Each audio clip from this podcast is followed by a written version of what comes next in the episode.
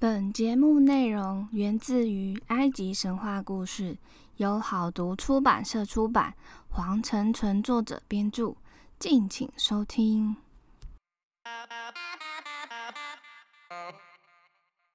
欢迎收听翻译机说神话，我是翻译机。上周六有新增一集小故事，不晓得各位听众还喜欢吗？这周呢也会有三则有关法老的故事。敬请收听哦。那今天要介绍的是其他太阳神家族的成员：风神舒、地神盖布、穹苍之神努特和奈福蒂斯。天神人物有点多，又不是耳熟能详的名字。还是其实各位听众有熟悉埃及神话的吗？不熟悉的朋友们要好好跟进我的脚步哦。让我们一起来听翻译机说神话吧。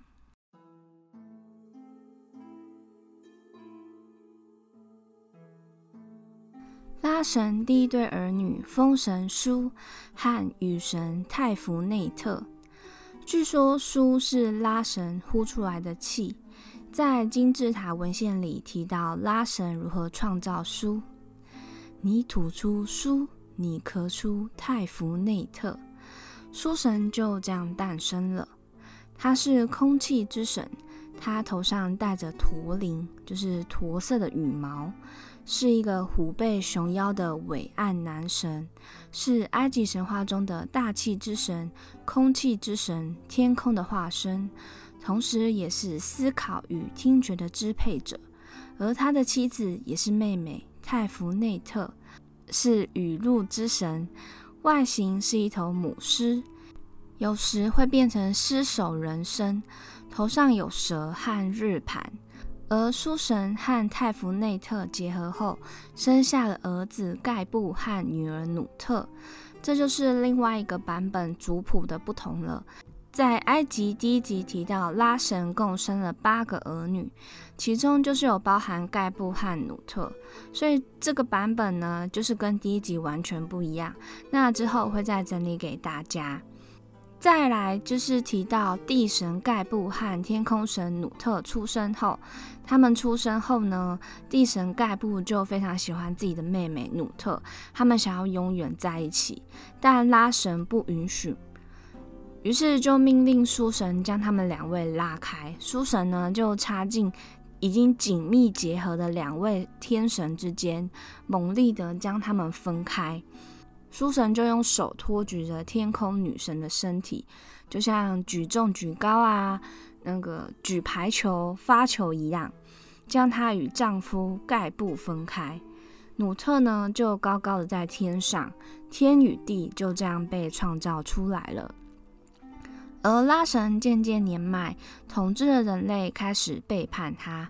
就是第一集提到拉神派出哈陶尔去屠杀人间的事情，拉神就把统治权交给苏神了。此后，苏神成为地球之王。苏神呢，刚开始统治的时候，人类十分敬畏神，不敢稍有逾矩。但是几百年过去，苏神也略显疲态。这时，他也像父亲一样经历着权力的更替。书神的王宫设在阿特纳布，他和妻子住在富丽堂皇的宫殿里。他们的子孙很多，分别统治着人类各个地方。随着书神年纪的增大，这些子孙们渐渐增强了势力，都想解决父亲，取代书神，成为地球之王。不久，有个地方叫做阿帕卡。阿帕卡的子孙们密谋想要推翻苏神的统治，自立为王。他们策动叛乱，派军队攻打阿特纳布，都打到家门口啦，所以苏神就赶快采取对策来平息这个叛乱。但书神已经几百岁了，书神指挥不动手下，只好呢看着叛乱的敌人越靠越近。这时候，他的妻子泰弗内特就说：“亲爱的夫君，看来我们也应该要退休了。现在叛军一堆，还是发布命令，让能平息叛乱的将军当地球之王吧。”书神无奈的只好答应了，便颁布：“谁能平息叛乱，谁就是地球之王。”这时候，各地方的子孙们开始集结到书神的宫殿当中，他们票选地神盖布为评判的首领，他们组织力量，准备保卫王国。叛军不断地向宫殿进攻，同时守卫在城墙边的盖布也全力反击，鲜血一时流成小河一般，但宫殿城一直无法攻下。这些叛军渐渐开始感到疲累，士气渐渐溃散。叛军还在思考对策该怎么办的时候呢，盖布的军队就攻进去了。两军厮杀，喊声震天，叛军猝不及防，没多久就像小鸟乱成一团，溃不成军。地神盖布就一剑杀死了叛军首领，他们只好退回原来的地方。书神只好履行承诺。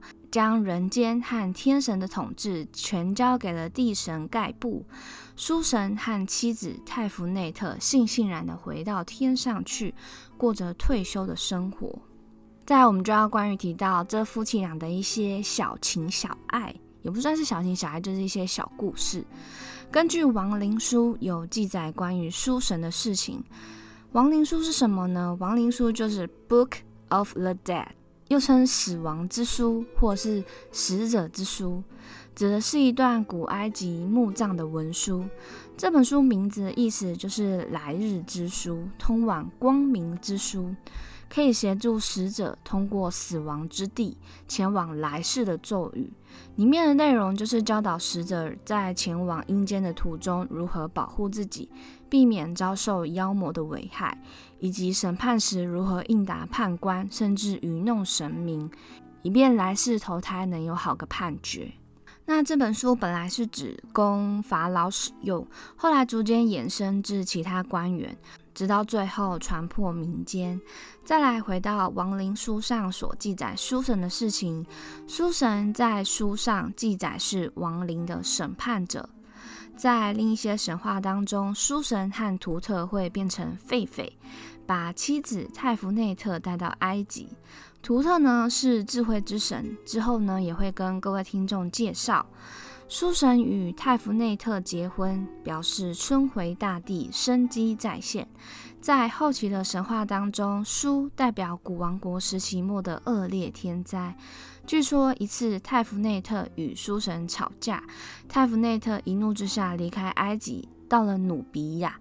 书神呢就马上发现自己对妻子的思念，但泰弗内特就变成一只猫，杀死任何接近他的男人或男性神奇。最后因为图特的计策，才成功劝服泰弗内特回去埃及。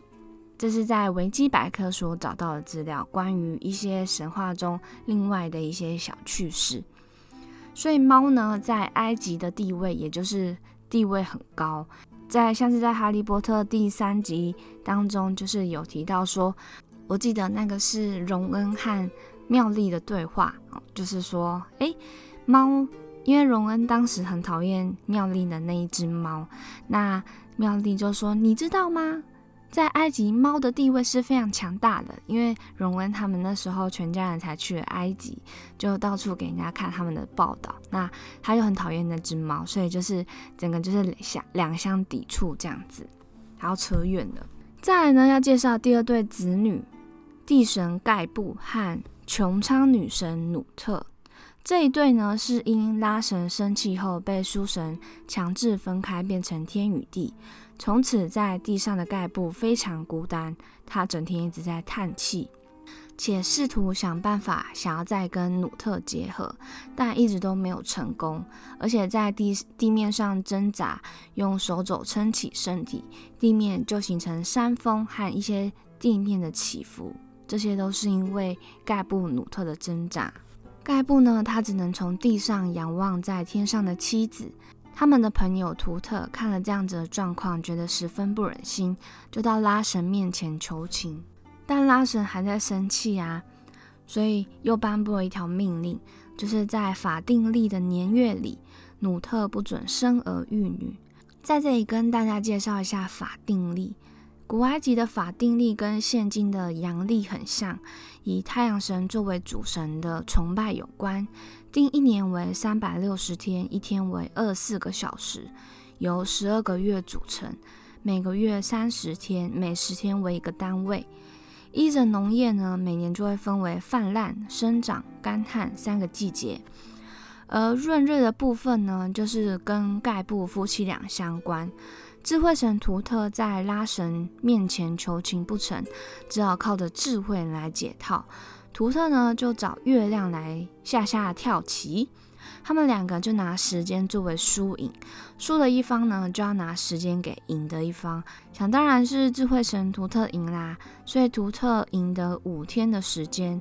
这五天呢就不在法定历三百六十天内，就称为闰日。所以这五个闰日呢，努特就和盖布结合，生儿育女。他们因为是天神嘛，所以就在这五天连续生下了五个儿女。包含奥西里斯、荷鲁斯、赛特、伊西斯和泰弗蒂斯。看，这里又跟我们刚才前面第一集的族谱，然后刚刚还有刚刚的版本又不同了，所以就是埃及神话的族谱整个是很乱。那我们来先说穹苍女神努特。努特被书神拱上天后，就化成一头母牛，被拉神骑着巡回人间。有一天呢，努特真的受不了了，就跟拉神反映自己再背下去背就要撑不住了。拉神就稍微心软，用神力稳固了神牛的四条腿，他们慢慢就变成了四条柱子。因为这样，所以这条夫妻就相握了，就是手就相握了，有了连结。非常的开心。我们再来说说地神盖布吧。盖布对书神将他们夫妻俩分开，记恨超级久。所以书神遇到那场叛乱是盖布策动的。后来盖布又当上了叛乱的首领，踢下了书神，当上了地球之王。盖布登上王位后，听说有一个叫做乌拉尤斯的金盒。据说拉神将这个金盒还有一只手杖。还有一缕头发，一起存放在东部边界的城堡中，作为遇到危险时护身的宝物。但富于好奇心和叛逆精神的盖布，在闰日与妻子努特会合时，就把歪脑筋动到这个金盒上。盖布就命令手下去这座城堡找金盒。当金盒送到盖布面前时，金光相向，金光灿烂，感觉法力无比。看着盖布目瞪口呆，盖布就直接把金盒打开了。怎么感觉都没有什么钥匙啊或密码？而且这也是神话故事中不变的套路，看到什么就想要打开。所以呢，盖布就直接唰就把它打开了。金盒里面突然窜出一个金色鳞片的神蛇，它张开大口，喷出一股毒气，将盖布周围所有的同伴瞬间倒地毙命。但，盖布也不意外。虽然没有毙命，但盖布的身体也被毒气灼伤，全身血淋淋的爬出宫殿外面，痛苦的叫努特。努特看到丈夫的样子，就连忙去找图特神帮忙。图特神就将和金盒放在一起的手杖还有头发拿过来，将头发盖在盖布的伤口上。奇迹发生了，伤口竟然慢慢的愈合。那因为头发法力太强了，在治疗盖布的伤口后，他被放到阿特纳布的湖中，变成了一条大神鳄，鳄鱼的鳄。盖布的伤好了之后，就非常积极管理了自己的王国。又过了几百年，盖布决定不再统治人类，将统治权交给欧西里斯，就前往天上接替智慧神图特神的位置。当起拉神的传令官和众神的调停人，那不管是埃及或是希腊，感觉天神的传令官都是一个智慧性的角色。再来，我们要说第三对子女为欧西里斯和伊西斯，他们这对夫妻下一集在冥界的家族中会介绍，所以我们就先跳过。再来就要介绍最后一对夫妻为赛特和奈福蒂斯。根据第二个版本，他们是盖布和努特的孩子。赛特这个人呢，是个邪恶无比。日后呢，他因就是在搏斗中杀死欧西里斯，便开始成为邪恶之神。他的形象是一个豺狼头人的身体的神奇。有着长方形的耳朵和弯曲突出的长嘴。有一些人相信他所描绘的是土豚，土豚就是外表长得很像食蚁兽的动物。那有些人相信赛特的脸是驴、鳄鱼或是河马的头。感觉这三个形象好像都差很多诶。那赛特呢？他是埃及神话中最初是力量之神、战神、风暴之神和沙漠之神，负责保护沙漠中的商队，但又同时可以发起沙暴袭击他们。赛特的能力强大，他在与拉神太阳船巡回时担任护卫的角色。他也是不断杀死，每晚都会攻击拉神的蛇妖阿波菲斯。大家还记得阿波吗？他呢也与妻子奈芙蒂斯生下了阿努比斯和乌普奥特。这两位呢也是会在之后的集数介绍到。但奈芙蒂斯本来的意中人并不是赛特，奈芙蒂斯。又称奈福斯，聪明善良，善解人意，在埃及神话中是死者的守护神，同时也是生育之神。奈弗斯也是对一个家庭中最年长妇女的称呼。在埃及艺术作品当中，她的头发看上去跟裹尸布相似。这个是称赞吗？感觉你的头发像裹尸布，这样的称赞有人会高兴吗？有没有人问过奈弗斯的想法呢？好，维基百科这样子写的。那奈福斯呢？他也被描绘成头顶有一只篮子或是一座小房屋，有时是生有翅膀的女性，而有时呢，则是鸢、猎鹰、隼或是其他鸟类。他其实从小对欧西里斯有不一样的情谊，他觉得欧西里斯外貌俊美，又有仁慈的心肠。可惜，欧西里斯最后娶了他的姐姐伊西斯，让奈弗蒂斯非常的痛苦。而赛特也知道这件事情，他非常喜欢奈弗蒂斯，但郎有情，妹的意却在别人身上。而这个人呢，也是赛特最讨厌的人，他们常常被拿来比较。但显然是欧西里斯重要的多，所以赛特三番两次的想要陷害欧西里斯，置他于死地。赛特用非常不客气，还稍带威胁的口气对塞弗蒂斯说：“我知道你非常爱他，但他却不知道。我现在要你跟我澄清，否则我会杀了欧西里斯。”奈弗蒂斯迫于无奈，只好答应他了。他们两个就澄清了。但奈弗蒂斯却不想与赛特生活在一起。但有一些神话故事中也有说到他们有生了一个儿子。那奈芙蒂斯呢，就常常跑去欧西里斯的宫殿去找他，以消思念之情。那有一天，奈芙蒂斯拎着酒到他的宫殿，企图呢就想把欧西里斯给灌醉，结果还真的成了。奈芙蒂斯把欧西里斯一起搬到床上，就跟他度过一夜。后来呢，就生出胡狼神阿努比斯。所以现在呢，阿努比斯的身世就有两个了。他的父亲到底是赛特呢，还是欧西里斯呢？那时间咻咻咻过了许久，赛特将欧西里斯解决。欧西里斯过世之后，他就随后统治着埃及。不过奈芙蒂斯悲痛交加，离开了赛特。他来到冥界，与欧西里斯的老婆伊西斯一起组成复仇者联盟。复是妇女的复，帮欧西里斯报仇，杀死了赛特。报仇后，他们还到世界各地去收集欧西里斯的尸块，守护在临床前，一起哀悼。奈芙蒂斯也成为欧西里斯的保护神，因此他和伊西斯成为天际东边接引王者的女神。他们与老鹰相提并论，两位都是带有翅膀的女神。同时，奈芙蒂斯是贫瘠土地的化身，而伊西斯则是肥沃土壤的化身。那今天太阳神其他家族的成员就补充到这边喽。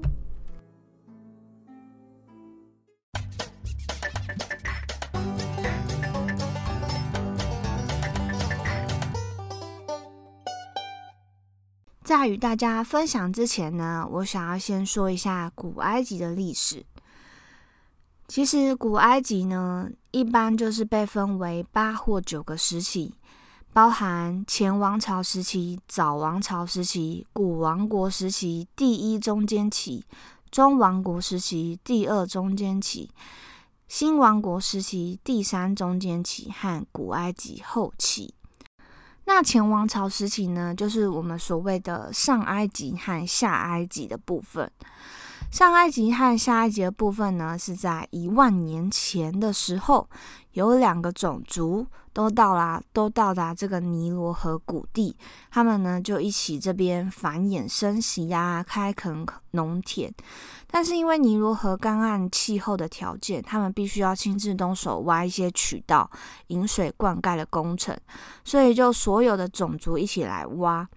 那些城邦啊、信仰、政权啊、军队，慢慢的都是各自独立的。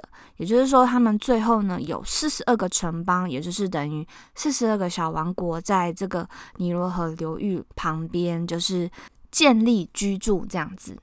那因为利益的关系，还有一些信仰体系的冲突，这四十二个城邦常因为土地啊、河水啊，还有信仰的差异而爆发战争，那就这样，在一次一次的战争后，这二十这四十二个各自独立的城邦逐渐融合成两个更大的城邦，也就是上埃及跟下埃及。所以他们就是以尼罗河上下游作为分界线，北部呢为下埃及，国王头戴红色王冠，以眼镜蛇为保护神，蜜蜂为图腾。南部呢，则为上埃及，头王国王头戴白色王冠，以秃鹫为保护神，紫砂草为图腾。而到了公元前三千一百年，一个人诞生在上埃及，他就是古埃及人眼中太阳神的化身美尼斯，也就也是这场僵持数百年战争中的转折点。美尼斯长大之后呢，他为了要实现他统一埃及的梦想，美尼斯就亲自率领大军，顺着尼罗河一路往下，下到下埃及，与下埃及的大军大战三天三夜。凭借着他聪明的头脑和强大的武力，就征服了下埃及，正式开始了古埃及的第一王朝。建立第一王朝，定都孟菲斯，也就是现今开罗的西边，成为古埃及的第一个法老。那从此开始了王朝时期。此时的埃及已经具备了文明几个基本的特征，就是有行政官员、士兵、宗教、文字等等。那之后呢？到了早王朝时期，是从第一王朝到第六个王朝，总共有六个王朝，时间大概是前三千一百年到前两千两百七十年。这时候呢，农业、手工业、商业、建筑业全面发展，还确立了官僚体制，还有君主独裁的专制系统，并且出现了金字塔。那后来呢？法老渐渐失去对国家各地区的控制，国家开始分裂。到了第一中间时期，这分裂的形式呢，直到十一王朝再再重新统一。所以呢，第七到第十一都是落在第一中间时期。再来要进入到中王国时期，中王国时期就是有第十二王朝到第十九王朝这这个期间。埃及已经成为一个大帝国，横跨北非和西亚都是埃及的国度。接下来就到中王国时期、第二中间期和新王国时期。中王国时期就是十第十二王朝，第二中间期就是第十三王朝又分裂了。新王国时期呢，就是十八到十九。所以呢。第二中间期就是十三到十七王朝，和新王国时期就是指十八到十九个王朝，也就是前两千零六十年至前一千七百八十五年。再来就到了第三中间时期后期，到了二十王朝之后，奴隶开始起义，导致国力渐衰，开始跨越了五个王朝的第三中间期。所以是二十一到二十五，就是第三中间期。那第二十六王朝呢，进入古埃及后期，最后呢就被波斯所灭。波斯人在埃及又建立了第二十七个王朝。后来埃及呢又反抗波斯人，成功建立了二十八、二十九和三十个王朝，直到前三百四十三年又再被波斯人征服。那前三百三十二年，埃及又被亚历山大大帝统治。那这就是古埃及的历史的部分，跟大家短暂的介绍一下。那之后呢，会把一些比较有名的法老的部分。跟各位听众做分享。那上周末呢有更新小故事的第一集，不晓得大家还喜欢吗？这周末呢也是会有关于法老的小故事哦。那今天想要来跟大家分享，Apple Podcast 在更新之后，创作者呢可以根据自己的 Podcast 的流量或者是听众，选择是否要参与每年年费的订阅。大约创作者一年大约要缴五百七十块。那创作者也可以就是自己定价自己的节目的价钱，就是预设每个月扣款这样子。那这样子的政策主要就是想要让各位听众对于自己喜欢的节目能够有订阅的机制。不过我不晓得这样会不会有点之后会像 YouTube 一样有订阅呢？然后就会有一些不同的影片呐，还是？集数啊之类的，那你不订阅呢，就不会有听到这些。而且其实这样也会，嗯，有一个诟病。譬如说，在 Apple Podcast 这个节目是要订阅的，但是我在其他的地方，我还是一样可以上架。那这些上架会不会就是造成说，你不订阅也可以听听到这些节目？那你订阅付了钱，也是可以听到这些节目？我不晓得这两者会不会有所差别。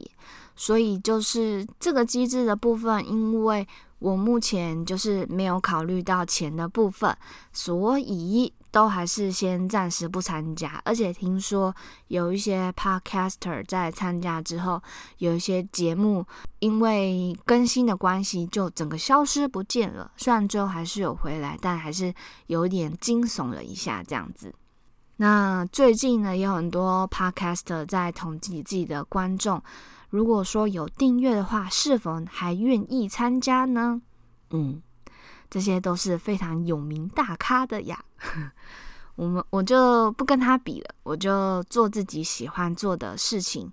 也谢谢各位听众们呢，在这个时候呢，还可以就是支持我这样子。所以呢。支持我的听众呢，可以到 Apple Podcast 留言并给予五颗星的评价，也可以在 Instagram 搜寻“翻译机说神话”来跟我留言。那这一集呢，有提到两个版本的不同族谱，我之后也会再整理分享给大家看哦。那所以大家要随时注意我的 IG。那今天的故事就到这边，下一集我们会前往冥界讲冥界家族的故事。我们下次再来一起听翻译机说神话，拜拜。